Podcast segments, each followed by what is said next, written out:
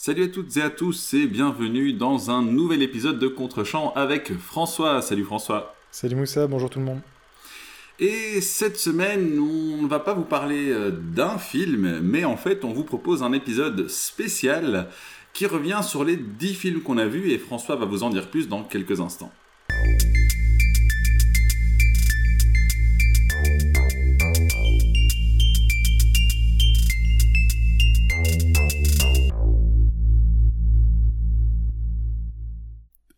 Tout le monde, et donc comme Moussa l'a dit, effectivement aujourd'hui épisode spécial, euh, après les dix premiers films euh, qu'on a abordés dans cette émission Contre-champ, on vous propose un premier classement, un état des lieux euh, de nos, quelques analyses.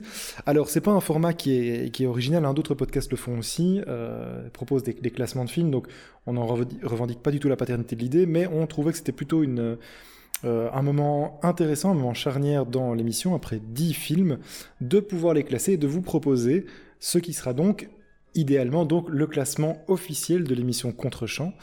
Euh, je salue donc mon ami Moussa peut-être pour la dernière fois parce qu'il n'est pas du tout certain qu'à la fin de cette émission on puisse encore euh, parler l'un de l'autre en termes en termes cordiaux.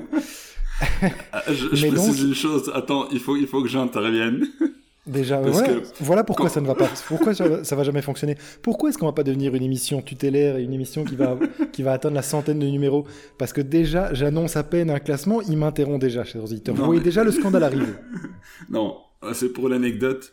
Euh, quand, quand François a proposé l'idée, moi je partais du principe qu'on allait chacun présenter notre top 10 de notre côté, ce n'est que euh, durant les 5 minutes qui ont précédé cet enregistrement que j'ai compris qu'on devait arriver à un top 10 commun. Et je pense que ça va être mission impossible. Ça va être un carnage. Et donc, ce qui est très bien aussi, c'est qu'on a prévu pour cette émission, contrairement aux précédentes, d'essayer de limiter la durée. Donc, on va essayer de rester dans un format d'une vingtaine de minutes. Euh, c'est déjà très mal parti. c'est déjà très mal parti. Donc, je propose, Moussa, très rapidement, ça, va être un, ça va être un carnage. Euh, donc l'objectif, c'est qu'on vous propose le classement officiel euh, de Contre-champ, qu'on fera ça tous les 10 films pour essayer de dégager une liste qui représente euh, ben, les films qui nous semblent les plus intéressants et qu'on vous conseille de voir du coup en priorité. Euh, un, petit, un petit point de règlement quand même, c'est qu'on s'autorise chacun un veto euh, c'est vraiment une mesure de sécurité pour moi parce que si, si on laisse Moussa aux commandes, il va nous placer des films totalement ridicules à la première position. Donc il faut qu'on garde un tout petit peu de crédibilité euh, au sein de la communauté euh, cinéphile, n'est-ce pas? Et, donc voilà, chacun a droit à un veto. Sans plus attendre, Moussa, je te propose qu'on passe au classement. Attends, parce que je voulais dire quelque chose, mais ça m'est sorti de l'esprit. Ça c'est pertinent comme intervention. non, oui. Tout d'abord, une petite précision. Pour ma part, ce classement, donc avec euh, l'idée que j'en avais et qui n'était, euh, qui n'avait pas été clairement euh, définie par François. Oui, qui n'avait pas été clairement comprise par Moussa plutôt. Hein. J'ai établi ce classement pas seulement sur des critères qualitatifs, même s'ils entrent évidemment en compte, mais aussi sur le ressenti. Parce que je pense que un, classement, quel qu'il soit, aura toujours une, grande part de ressenti donc l'expérience que j'ai vécue lorsque j'ai regardé le film. Est-ce que tu es d'accord que ce critère euh, est à prendre en compte ou pas? Oui, tout à fait. C'est ça qui va être passionnant, c'est qu'effectivement, euh, on, on, mélange les critères, c'est-à-dire que à la fois il va y avoir des arguments sur certains films pour euh, leur, importance dans l'histoire du cinéma, mais il y a aussi des critères affectifs. Euh, c'est justement ça qui va déterminer l'originalité de notre classement contre-champ c'est que ça, va devenir un classement totalement subjectif et donc qui est, euh, qui est soumis aussi à notre propre affect envers eux. Ok, très bien. Eh bien dans ce cas, c'est parti. Mais avant de lancer le classement, un petit rappel des 10 films que nous avons regardés. Oui, très rapidement, dans l'ordre, euh, nos émissions ont donc parlé de Knives Out de Ryan Johnson, un film sorti en 2019. Euh, The Innocence de Jack Clayton en 1961. On a enchaîné avec Terminator de James Cameron en 1984. Et puis un Trois jours du Condor de Sidney Pollack en 1975. On a ensuite changé de registre avec, euh, Stardust de Matthew Vaughn, film de 2007. Pour enchaîner avec du cinéma social russe, Moussa, qui t'a vraiment fait plaisir, euh, avec Léviathan d'Andrei Zviagintsev, 2014. ensuite, Hidden Figures de Theodore Melfi, un film de 2016. On a repris avec un film de super-héros qui est de Green Hornet de Michel Gondry en 2011.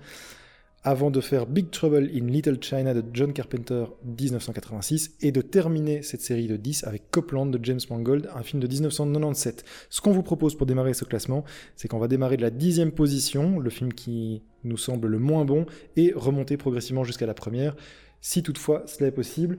Moussa, on commence avec le numéro 10.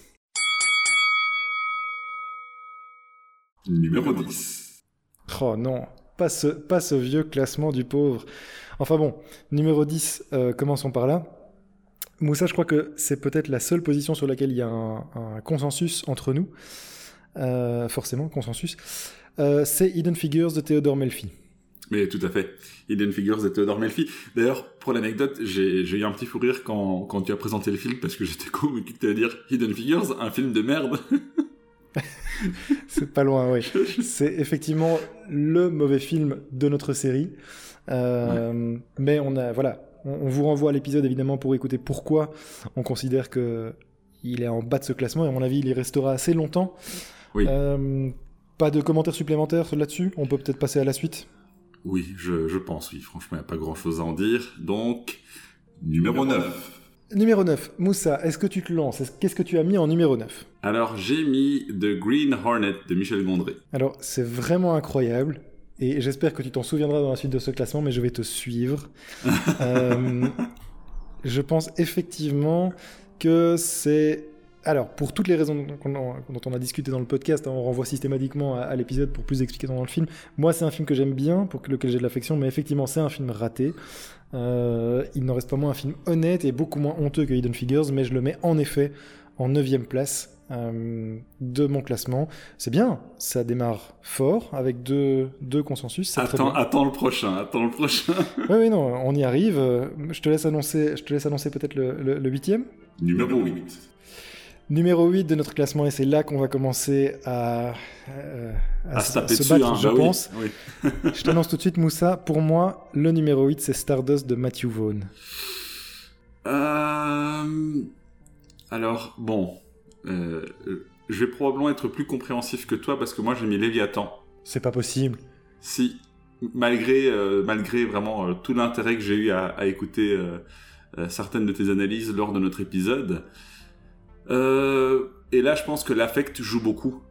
Euh, parce que le, ressenti que j'ai eu avec le film. Alors, franchement, à ce, stade, tous les films qu'on va citer, euh, même les tiens, oui, ont, ont, de l'intérêt à mes yeux. Mais en termes de, de, ressenti, il y a, y a quelque chose qui n'est pas passé avec ce film. Alors, idéalement, dans un monde parfait, il faudrait que je le revoie, mais on vit pas dans un monde parfait, donc je vais m'en passer. Attends, donc, ok, ok, ben, là, on entame tout de suite les débats. Tu considères franchement que Stardust est au-dessus d'un film comme Léviathan? Je, Alors, euh, je considère que j'ai passé un meilleur moment et que je garde euh, une trace plus, euh, une place plus tendre dans mon cœur pour Stardust que pour Léviathan. Néanmoins, néanmoins, je. Attends, je suis, d'accord, mais je passe un meilleur moment devant Captain Marvel que dans un film des, des que dans un film des frères Dardenne je pense quand même au niveau cinématographique, le cinéma des frères Dardenne est mille fois plus important que Captain Marvel. Tu, tu comprends ce que je veux dire? Je comprends qu'il y a la question de l'affect, et c'est justement ce qu'on a dit, hein, c'est là, là-dessus qu'on va débattre.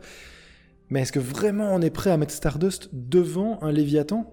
Le problème que j'ai avec, le avec Léviathan, c'est euh, un certain souci avec, euh, avec ces personnages auxquels j'ai beaucoup de mal à m'attacher. Ça, on en avait déjà discuté, donc je ne vais, pas, je refaire dans le détail. Euh, et je pense que c'est important, en particulier dans le type de, récit que le film voulait raconter. Je, suis prêt à le remonter dans le classement, mais je, vais déjà t'annoncer qu'il ira pas très haut. Ok, alors là-dessus, je pense que je peux entendre ce que tu dis, effectivement, mais ça t'a quand même fait découvrir une autre culture, moi ça t'a ouvert à un cinéma que tu ne connaissais pas. On t'a ah, apporté un petit peu Alors j'ai déjà vu des films russes, euh, donc attention, euh, monsieur, ne me prenez pas de haut comme ça. Euh, mais j'ai déjà vu des films russes. Alors effectivement, pas pas de ce style-là, mais alors moi je suis déjà très très très près de, de, sortir un veto, ça, me, ça, me, brûle, ça me fait mal, mais je crois que c'est trop important pour la suite. donc je vais le garder, mais ça me brûle. Est-ce que tu es prêt à envisager que Stardust soit en dessous de Léviathan, cinématographiquement. Oui, oui, allez, oui. même si je trouve que Stardust, pour, pour son genre, a quelque chose. Ah, bien sûr, il est, il est, je le trouve extrêmement sympathique et on en a discuté dans le podcast. Il est très surprenant et éminemment sympathique et je trouve que dans toute la, la, la les, centaines et les centaines de blockbusters qu'on a eu depuis Stardust qui est sorti en 2007, je trouve qu'il se place très haut parce qu'il est inventif, il est plaisant à voir, il est malin, il a une chouette écriture. Pour plein de choses, il est, il est hyper attachant. Mais est-ce que ça en fait autre chose qu'un film attachant de divertissement? Je pense pas. Et c'est pour ça que j'aurais tendance à mettre Léviathan. Je pense que Léviathan est plus important. Il est moins attachant, ça c'est sûr. Il est moins gai à voir. Mais j'ai l'impression qu'il est plus important. Tu, peux ne pas être gai à voir tout en étant euh, très attachant. Je pense que c'est pas forcément antinomique. Il y a des films qui, qui m'ont beaucoup touché euh, sans pour autant que, que le film soit gai à regarder. Euh, d'ailleurs, dans, dans les listes euh, qu'on a de côté pour les épisodes suivants, euh, il y en a dans le tas, donc on, aura l'occasion d'en discuter. Je, je pense vraiment pas que c'est vraiment avec ce film, je pense qu'il y a il y, a certains soucis par-dessus lesquels j'ai eu du mal à passer. Quant à Stardust, je, je, je, permettrai quand même une petite nuance. Ça reste un genre euh, qui s'adresse à un public, un public on va dire familial. Ouais. Euh, et, il arrive à être très original dans ce genre, qui est quand même l'un des genres les plus euh, éculés possibles. Mhm, mhm. Donc, donc je, trouve qu'il il, est quand même légèrement au-dessus du, simple divertissement euh, agréable à regarder. Ça, je te le concède volontiers. Ça, ça vraiment, je suis tout à fait d'accord. Mais pour autant, pour autant, je le laisserai en dessous de Léviathan pour moi. Et je, je t'avoue que j'ai senti la petite ouverture chez toi, donc je m'y engouffre, à, mais à plein pied. je, je fonce dedans. Est-ce qu'on peut mettre Stardust en dessous de Léviathan? On peut. On peut. C'est déjà, c'est déjà une très belle victoire. Euh, du côté Francis, euh, je propose du coup de mettre Stardust en huitième, mais ça veut dire, si je te comprends bien, que Léviathan va pas remonter beaucoup plus haut, et donc dans la liste qu'on a jusqu'ici, je sens poindre quelque chose pour le septième. Euh, est-ce qu'on est qu'on entérine le huitième étant, comme étant Stardust? Allons-y. Allons-y. Je te propose de passer au suivant. Retiens-le. Numéro 7. Alors, en numéro 7, euh, j'avais les 3 jours du Condor. Tiens, d'accord. Donc, tu, tu, le places les 3 jours du Condor en dessous de Léviathan euh, Oui, parce que je trouve que le film a une, euh, une certaine pertinence et, et, certaines scènes que je trouve vraiment excellentes. On avait parlé de la scène de l'ascenseur dans les 3 jours du Condor. Je, je trouve que c'est un beau moment du cinéma, surtout quand on connaît l'héritage de ce type de scène, parce qu'on est quand même dans un mhm, film de 1975. Mhm. Donc donc voilà, je, trouve un intérêt quand même plus important, malgré les défauts que j'avais cités euh, lorsqu'on avait discuté du film. Je, trouve les trois jours du Condor, alors dans, le mélange euh, qualitatif et affectif, euh, au-dessus du, du, Léviathan.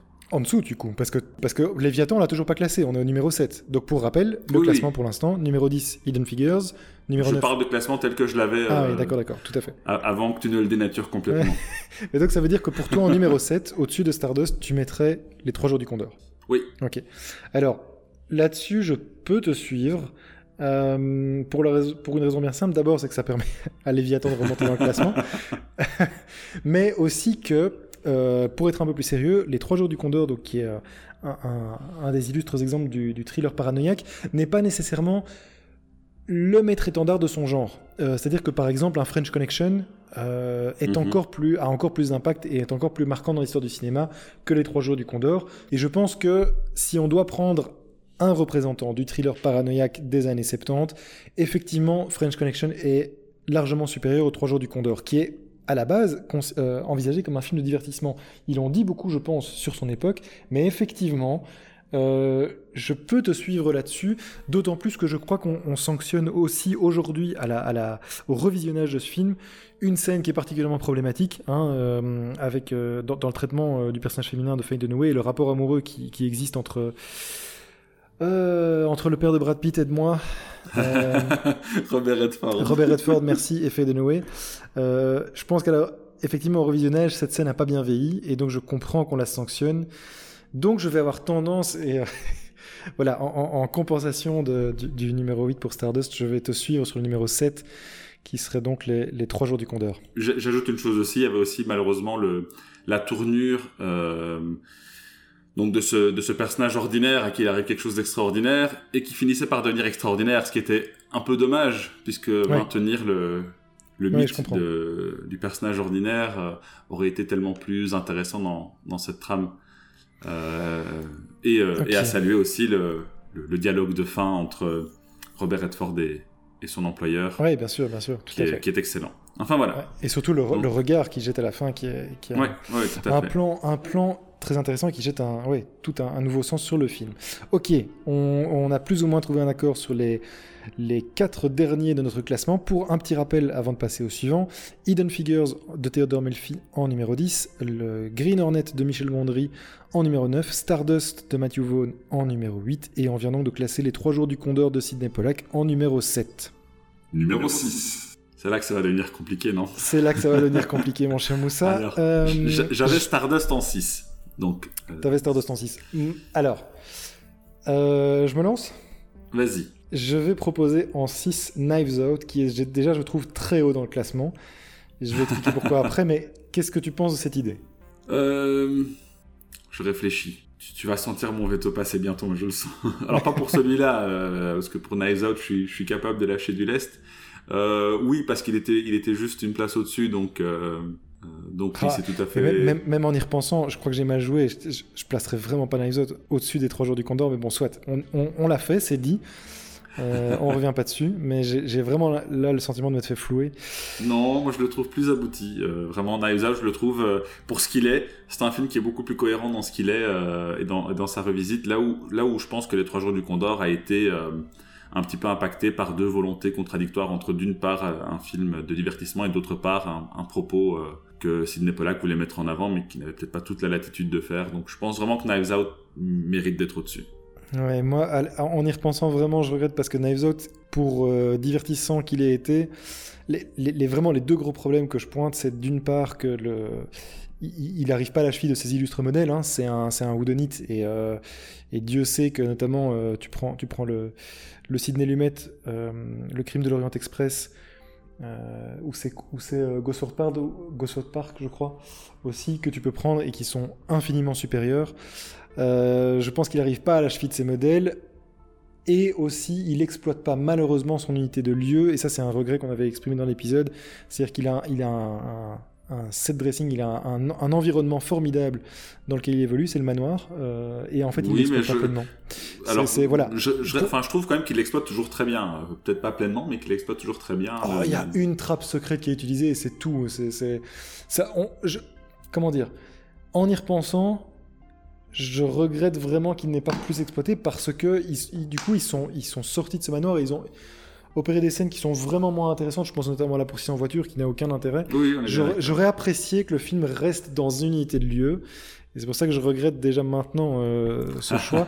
Mais en tout cas, voilà, parce que pour moi, il s'élève pas à la hauteur je sais de ce que tu es en train de faire. Je sais, tu es en train de faire genre, euh, je lâche du lest parce que bientôt tu vas retaper plus fort. Ah je vois ce que vous faites, monsieur. C'est vraiment vilain. Non, parce que honnêtement, vraiment, si j'avais été un peu plus malin, j'aurais vraiment pas mis les, les 3 jours du Condor en dessous. Donc, pour moi, Knives Out, ok, il atteint la moyenne, il est, il est, il est au 6, mais je trouve qu'il est déjà vachement bien payé pour ce qu'il est. Et donc, j'aurais tendance à le placer là en 6. Qu'est-ce que tu mettrais en dessous, en fait, en dessous de Knives Out? Léviathan. Mais c'est pas possible, non, mais à un moment, il cherche, en fait, il cherche à faire sortir mon veto pour pouvoir mettre son vieux, son vieux John Carpenter en premier. Quel. C'est pour après ça, ok On mélange pas tout. Euh, donc on va. Tu as dit donc Knives Out en 6. Allez, Ouais. je te suis. Tu l'acceptes? Ok. On... Alors, ça devient de plus en plus difficile. hein. Euh, on entérine Knives Out en 6. euh, et on passe donc maintenant à la partie haute du classement. Et je pense que c'est là que ça va devenir vraiment compliqué. On est parti pour le numéro 5. Numéro 5. Alors pour le numéro 5, je propose Léviathan. je vais essayer de le caser à chaque place. C'est vraiment ça. Alors, est-ce que, est que je me bats? Ah. Euh, Moi, j'avais placé en numéro 5 Big Trouble in Little China de John Carpenter. Pour euh, autant qu'il m'ait m'ait semblé intéressant et sympathique, et euh, en plus avec tes explications, et je sais tout l'affect que tu lui portes, je trouve ce film tellement ovni et tellement euh, peu cadré que que je lui vois pas d'impact, je lui vois pas de successeur, je lui vois pas. je vois pas son impact en fait. Mais après, alors, alors on, là, sait, dans ce on, cas, sait, je vais- on sait que nos, on sait que nos, nos, nos classements sont pas nécessairement influencés par le, le poids cinématographique, mais aussi par, par l'affect. Et là, je peux pas lutter contre le fait que pour toi, euh, les aventures de Jack Burton, c'est très haut dans ton classement personnel. Je, comprends. Alors c'est assez haut, mais je vais quand même euh, revenir sur l'héritage. Ce film a un héritage qui est assez, important. Ne serait-ce que son antagoniste, qui, malgré le fait euh, qu'il n'apparaisse que dans un film, est un, euh, un antagoniste assez emblématique, je pense, de la pop culture. En tout cas, les gens euh, de ma génération reconnaissent encore aujourd'hui euh, euh, ce personnage. Euh, tu as des personnages, je pense, qui ont clairement été euh, inspirés de personnages de ce film. Euh, je pense notamment à Raiden, euh, de la série de jeux vidéo Mortal Kombat, qui est Mhm. quand même une série euh, emblématique euh, du genre de, du jeu de baston, euh, qui est euh, inspirée très clairement de l'une des trois tempêtes. Je, je pense aussi au fait que qu'il s'agisse vraiment d'un des, d'un des premiers films américains à proposer euh, des, arts martiaux qui ont, qui ont de la gueule. Je pense qu'en termes d'héritage, il y a vraiment quelque chose. Euh, D'ailleurs, c'est pas pas une surprise pour moi si pendant des années on a eu du mal à faire des bons films d'arts martiaux américains et qu'on a finalement décidé de s'inspirer un peu davantage de ce qui se faisait euh, en, Asie. Je pense notamment à Matrix, qui est un film purement hollywoodien, mais qui a fait appel à un, chorégraphe spécialisé du genre chinois. Donc je, Ouais. je pense que il y Je, a... je- je- je précise quand même que ce qu'on a dit dans notre analyse, notre épisode des, des Trois Jours du Condor, que je pense que Matrix doit beaucoup plus aux Trois Jours du Condor que à Big Trouble in Little China. Mais ok, c'est parce que tu sais, c'est purement, c'est purement une pique parce que tu cites Matrix. Mais, euh, Alors, j'avais même pas pensé, mais euh, ce sont deux aspects du film qui sont très différents. Euh, toi, tu parles de la dimension euh, vraiment philosophique que met en avant Matrix, là où je Ouais. parle de, de ce qui est purement esthétique euh, et dans un, dans un contexte bien précis, celui des, des combats. Ok, ben alors je vais te dire quoi Euh, Je vais te faire plaisir, Moussa. Je pense que tu as fait, fait une très très belle présentation, un très beau rappel de ce qu'est Big Trouble in Little China, et je trouve qu'il correspond parfaitement à la cinquième place dont on est en train de discuter. je, je, suis, je suis très enthousiaste par, euh, enthousiasmé par ta description. Non, allez, euh, restons, restons, restons sérieux parce qu'on est en train, on est sur cette cinquième place. Je suis un peu pris à mon propre piège, je dois l'avouer, parce que sur l'héritage pur, euh, si c'est ça mon argument principal, je ne peux pas nécessairement dire que Léviathan a laissé un héritage incroyable. C'est exactement ce que Euh, j'allais dire. Et ça, je dois le concéder. Alors, c'est pas de gaieté de cœur, mais je pense que je vais lâcher euh, Léviathan en cinquième place. Ça me fait pas particulièrement plaisir de voir un film comme Big Trouble in Little China et le passer C'est l'affect, c'est l'affect, c'est pour ça. Voilà, mais on va laisser parler le cœur plutôt que la tête. Et donc, allez, je te, je te concède euh, la cinquième place pour Léviathan. Ça fait mal à mon petit cœur, mais euh, voilà. voilà. Yes Je- cinquième place, Léviathan, c'est entériné. Mais on passe à la suite, rapi- on passe à la suite rapidement parce que j'ai mal. Numéro 4. Alors, au numéro 4, euh, du coup, qu'est-ce qui nous reste là Parce que mon classement... Oui, euh, Je vais faire un petit point. Je vais faire un petit point. euh, à l'instant T, nous avons donc déjà classé 6 films. En partant du dixième, c'est Hidden Figures, Green Hornet en 9, Stardust en 8, Les Trois Jeux du Condor en 7, Knives Out en 6 et Léviathan en 5. Il nous reste donc Les Innocents de Jack Clayton, Terminator de James Cameron, Big Trouble in Little China de John Carpenter et Copland de James Mangold. Il nous reste 4 films à classer. Moussa, qui est-ce qui va échouer à la quatrième marche, juste au bas du podium? Quel est ton quatrième? Euh, bah, je sais plus parce que mon classement il ressemble plus à rien. Alors attends. Euh, En quatrième position. Je te rappelle qu'on on doit déterminer maintenant les quatre premiers entre Terminator, Les Innocents, Big Trouble in Little China et Copland de James Mangold. Écoute, je te propose de faire d'une pierre deux coups et je vais, et je vais être gentil. Euh, je propose que ça se joue entre Copland et Big Trouble in Little China. Je suis assez d'accord. Étonnamment, je suis assez d'accord avec toi. Et euh, je pense que moi, je vais t'étonner. Je crois que je vais mettre Copland en 4.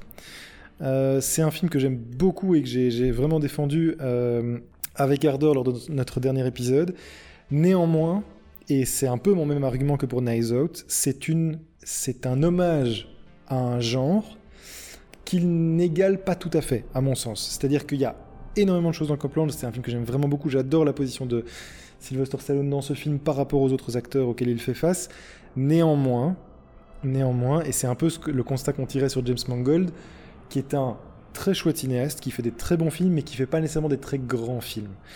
Et pour moi, Copland reste un film de genre très chouette, très positif, mais que je ne classerai pas nécessairement dans mon panthéon personnel.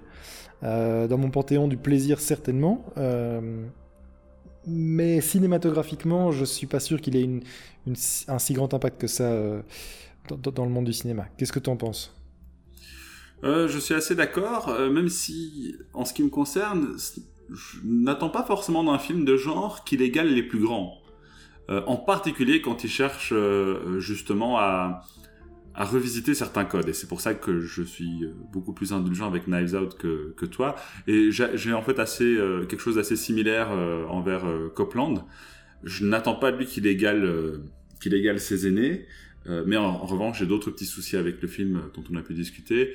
Mais globalement oui je, je trouve qu'il a bien sa place en quatrième position. Donc ok. ok ben, qu'on voilà, passe à la suite Bien joué. très rapidement. Il glisse très très rapidement. On, passe à la suite Ok, très bien. On entérine Copland en numéro 4 de notre classement. On attaque désormais le podium. Moussa, on attaque donc le numéro 3. Numéro 3. Bon, alors, que les choses soient dites clairement, il est hors de question que Moussa trosse les deux premières places du podium. Euh, et honnêtement, le John Carpenter est déjà largement trop haut par rapport à ce qu'il est. Euh, J'irai pas plus haut pour euh, Big Trouble in Little China que la, place, la position 3. Écoute, j'ai dit qu'on hésitait entre ces deux-là, donc je propose effectivement qu'on le laisse en, en, bas du podium. Il est fair play. On a donc la dernière marche du podium avec Big Trouble in Little China. Ça, marche comment avec le veto qu'on ah oui, oui, dernière place? Alors, le suspense reste entier. On, garde chacun un veto euh, disponible. On attaque donc les deux. Enfin voilà, on va déterminer le, le, grand gagnant de cette première, de ce premier classement de contre-champ.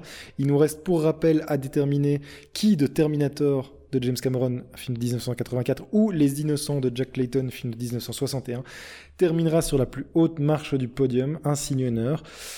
On passe à la, à la place numéro 2. Numéro 2. Bon. Euh, je ne sais pas comment ça va marcher ici, parce que je vais le dire clairement. Veto, veto. ok, bah, ah j'allais ah mettre les innocents en première place, mais euh, d'accord, j'accepte ton veto. non, non, je non, non, le eh ben, je, crois que, je crois que cet épisode fera date. Et euh, parce que je pense que là encore, je vais te surprendre. J'ai placé dans mon classement personnel les innocents à la deuxième place de mon classement et j'ai mis Terminator devant. J'avais un arsenal d'arguments prêt à être déployé.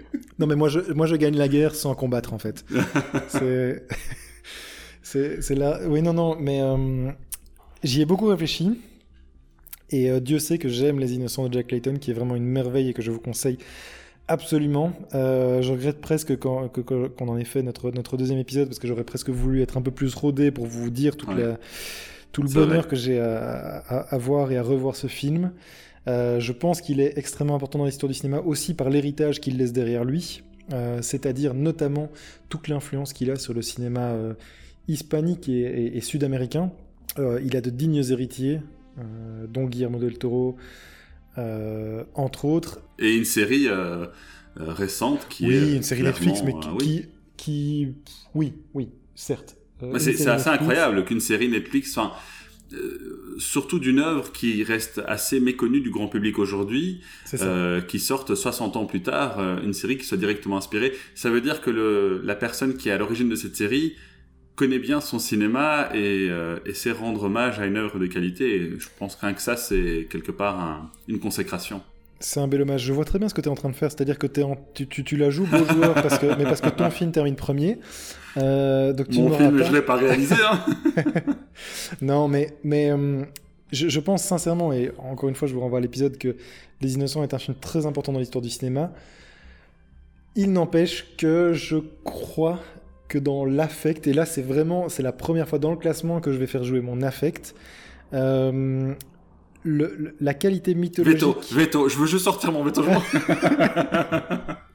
bon, si tu insistes, ok, on met des innocents en premier et, et, voilà comment on gagne la guerre, les amis. Euh... Bon, on passe, on passe au numéro 1 du coup. Non, non, attends, attends, attends mais je, je, juste pour terminer, euh, sur les innocents, je pense qu'il atteint pas la qualité mythologique qu'atteint Terminator, qui pour moi termine à la première place. Maintenant, si tu me dis veto, j'insiste pour que ton film, François, est-ce que vraiment ce que tu m'as apporté avec cette émission contre-champ. Non. Ah, non, bon, ok. Non.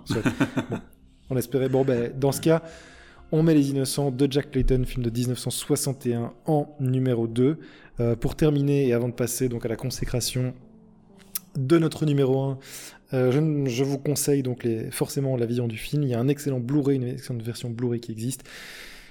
Les Innocents, c'est une pépite foncée. Euh, et voilà, je suis triste qu'il qu'il soit en numéro 2, néanmoins, il est quand même bien positionné dans le classement et je suis fier qu'il fasse aussi bonne figure dans, le premier classement de contre-champ.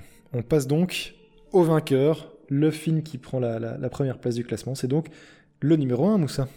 Numéro 1. Et donc c'est Terminator de James Cameron, un film de 1984 qui est sur la première marche du podium. Alors, tu as parlé tout au long de, cet épisode euh, de l'héritage, et, je pense que s'il y a un film qui a un héritage quand même qui est très prégnant, et pas forcément toujours de bonne qualité, on, va pouvoir en discuter un petit peu, euh, c'est Terminator. Je pense qu'en fait, les principaux défauts de Terminator, ce sont euh, ses suites. c'est son héritage. C'est très intéressant ce que tu dis. C'est effectivement, on a, on a, pointé beaucoup l'héritage des films dont on a discuté comme comme une qualité. Ici, en fait, Terminator, c'est un des rares exemples où l'héritage, en fait, aurait tendance à, amoindrir la qualité du film premier et du matériau de base. Et, euh, en dehors du 2, parce que je trouve le 2 qui, toujours... Euh, bien sûr, bien sûr. J'adore le 2, je trouve toujours aussi bon, mais à partir du 3, on sent clairement que euh, il y, a, y, a, une incompréhension totale de ce qu'était le film. ce qui est intéressant parce que ça permet de faire un contraste avec ce qu'étaient les deux premiers épisodes, d'une part, et d'autre part aussi de voir pourquoi ils n'ont pas compris. On a eu l'occasion d'en discuter quelques fois après cet épisode-là, et ça va me mhm. permettre de, de remettre ces, ces, quelque chose sur le tapis, à, à commencer euh, par un truc qui peut paraître anodin, euh, mais la musique de Terminator, qui est une musique emblématique, je veux dire, ce, ce morceau-là est, est, connu et reconnu, euh, je pense, par le commun des mortels, même les gens qui ne connaîtraient pas ou n'auraient pas vu le film. Ce morceau est un morceau qui dégage une énergie incroyable, une mélancolie, un désespoir, avec une petite note d'espoir par rapport à cette résistance future et mythologique euh, que, l'on nous décrit dans le film. Et puis, euh, quand on écoute le, même morceau recomposé à, l'occasion du troisième film, on dirait une espèce de morceau de fanfare militaire, euh, vraiment très, très américaine. Et je me dis, mais en fait, ces gens-là ces gens n'ont pas compris l'histoire mmh. du film. Ils n'ont pas compris le propos du film. Et euh, je trouve ça assez, euh, assez dommage. Et c'est quelque chose qu'on voit dans les suivants. Euh, j'ai eu l'occasion de voir enfin Terminator Genesis il n'y a pas longtemps. C'est une catastrophe. Je dire, il n'y a vraiment pas d'autres mots. Au-delà du fait en plus que le, la bande-annonce que j'avais vue à l'époque spoilait déjà en fait le plus gros twist du film. Mais pour revenir à, à, Terminator, je pense que son héritage, on va dire positif, ne réside pas forcément uniquement dans euh, ses suites, donc dans son héritage direct, mais plutôt dans, tout ce qui est plutôt indirect. C'est-à-dire qu'en 84, le concept d'intelligence artificielle, euh, c'est pas encore un concept qui est très très, euh, euh, comment dire, très prégnant dans les esprits. C'est quelque chose qui est très, qui nous est très éloigné. Il faut, vraiment remettre ça dans son contexte. Ça fait presque 30 ans. Il y a 30 ans, une intelligence artificielle avec des machines qui qui dominent les êtres humains, qui les font disparaître, qui les considèrent dangereux ou nocifs ou que sais-je, c'est quelque chose qui, qui ne relève même pas encore de, la science-fiction, euh, en dehors de chez certains euh, écrivains, en particulier, on peut penser à Isaac Asimov, H.G. Wells, d'autres qui ont un petit peu exploré ces, des, des, thématiques qui y sont liées, mais on est vraiment loin d'être dans un thème qui est très très présent dans la pop culture et donc je pense que l'héritage intéressant de Terminator, il vient de toutes ces, euh, ces thématiques-là, euh, qui vont être reprises en fait dans, plein de films, dans plein de séries, dans plein de bouquins, dans plein de jeux aussi. Et, euh, je pense que donc son, héritage est loin de se limiter à, ces suites qui sont majoritairement mauvaises. Moussa, on a compris que tu as gagné. Il fallait pas refaire un épisode sur Terminator. Ah, ce garçon est incorrigible. Ce garçon est incorrigible. Mais donc effectivement, bah oui, oui, forcément, si on le place à la première place de notre classement, on, vous renvoie avant tout à, l'épisode si, vous voulez entendre notre avis sur le film. Mais Je pense que c'est sans appel. Euh, les, premières premières places de nos classements, c'est évidemment ce qu'on vous conseille de voir avant tout. Et donc un petit rappel, euh, puisqu'on va quand même devoir boucler cette émission spéciale qu'on avait prévue euh, d'une durée d'un quart d'heure, hein, Moussa, c'est ça? Donc, à la première place, c'est donc Terminator de James Cameron. En deux, Les Innocents de Jack Clayton. Big Trouble in Little China de John Carpenter en numéro 3. ouais, et ça, on va y revenir. Copland en 4 de James Mangold. Le numéro 5, Léviathan d'Andrei Zviagintsev. Regardez Léviathan, regardez Andrei Zviagintsev. Le numéro 6, c'est Knives Out de Ryan Johnson. Les 3 jours du Condor se classent en 7 position. C'est un film de Sidney Pollack. Stardust de Matthew Vaughn, numéro 8. Le Green Hornet de Michel Gondry en numéro 9. Et bon dernier, sans regret, Hidden Figures de Theodore Melfi. Moussa, à la lecture de ce classement, et avant de conclure, un commentaire, un regret, une observation? Je vais peut-être me lancer le temps que tu réfléchisses et que tu revois, tu revois ce, classement à, ton aise. Ça me fait mal de... je crois que ce qui me fait le plus mal, et pourtant, c'est pas un film que, que, j'aime pas, mais ce qui me fait le plus mal, je crois que c'est Knives Out au-dessus des trois jours du Condor. C'est là qu'il va sortir son veto, je le sens. Ah non, non, non, c'est dit, c'est dit. On ne bouge plus, on ne touche plus au classement. Euh, on va le publier et comme ça les, auditeurs pourront euh, l'avoir sous les yeux. Mais je pense que ce qui me fait le plus mal, c'est de voir Knives Out si bien classé. Parce que c'est finalement pas quelque chose d'incroyable. Et euh, mais bon, voilà. Quand je vois les trois jours du Condor, je pense qu'il y a un peu plus matière à, à réflexion là-dedans. Mais bon, c'est un combat que j'ai pas gagné. Euh, est-ce qu'on est satisfait de ce classement, Moussa? Est-ce que ça représente plus ou moins l'émission qu'on veut, veut partager aux auditeurs? Écoute, oui, ce sont tous des films que, alors que, j'invite à regarder. effectivement, le top du classement aura peut-être tendance à inciter les gens euh, davantage à, regarder ces films. Et euh, je suis assez satisfait, en particulier du, top 5. Euh, j'ai pas vraiment de regret pour Stardust, mais j'invite vraiment à le regarder parce que je trouve que c'est un, c'est un beau film. Euh, à défaut d'être un grand film, avec, euh, avec un, excellent moment à passer, euh, notamment avec des enfants.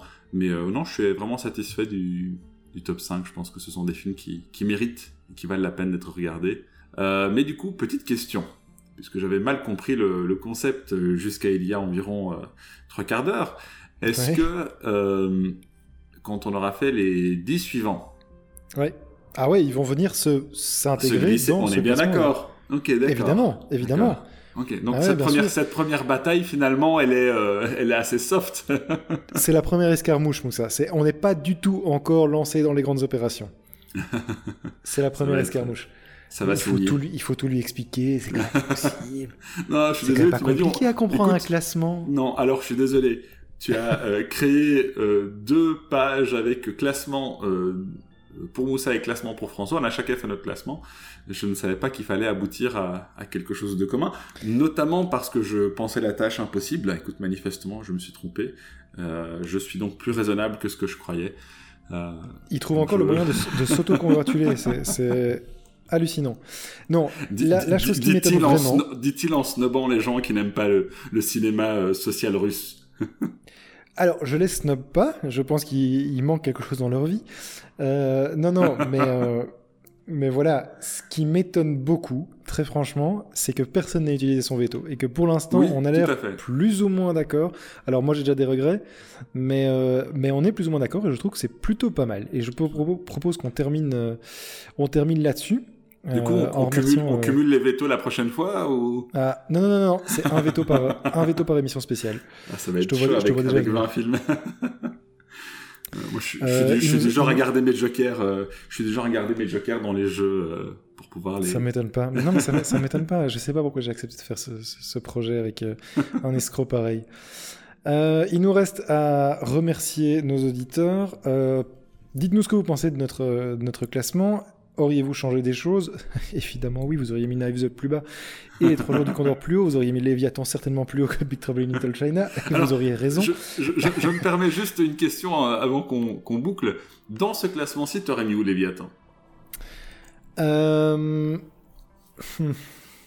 Non, je, je, te dis sincèrement, c'est Knives Out pour moi qui est trop haut, mais Léviathan, je trouve, est à sa place. J'aurais Interverti, Knives et Les Trois Jours du Condor, donc le sixième et le septième. Pour le reste, je trouve que Léviathan a plutôt un bel, une belle position et je suis pas particulièrement frustré par sa place. Ça va, ok. Tu vois, ça c'est une réponse de, de, bonhomme. Ça c'est une réponse d'un garçon intelligent qui a réfléchi. Oui, ça, ça fait 10 minutes que... Oh, mais je regrette vraiment. Ah, mais si, je regrette vraiment. Écoute, moi je suis très content, je vois pas de quoi tu te plains. non, effectivement, effectivement. Un peu de mauvaise foi n'a jamais fait de mal. Donc, euh, donc voilà. Je propose qu'on conclue ici, Moussa. Merci pour cet épisode spécial. Merci à toutes et tous de nous avoir écoutés.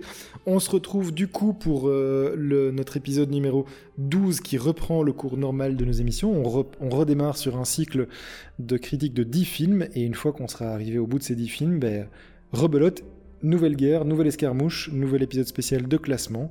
D'ici là, portez-vous bien. Regardez des films, évidemment. Regardez des bons films.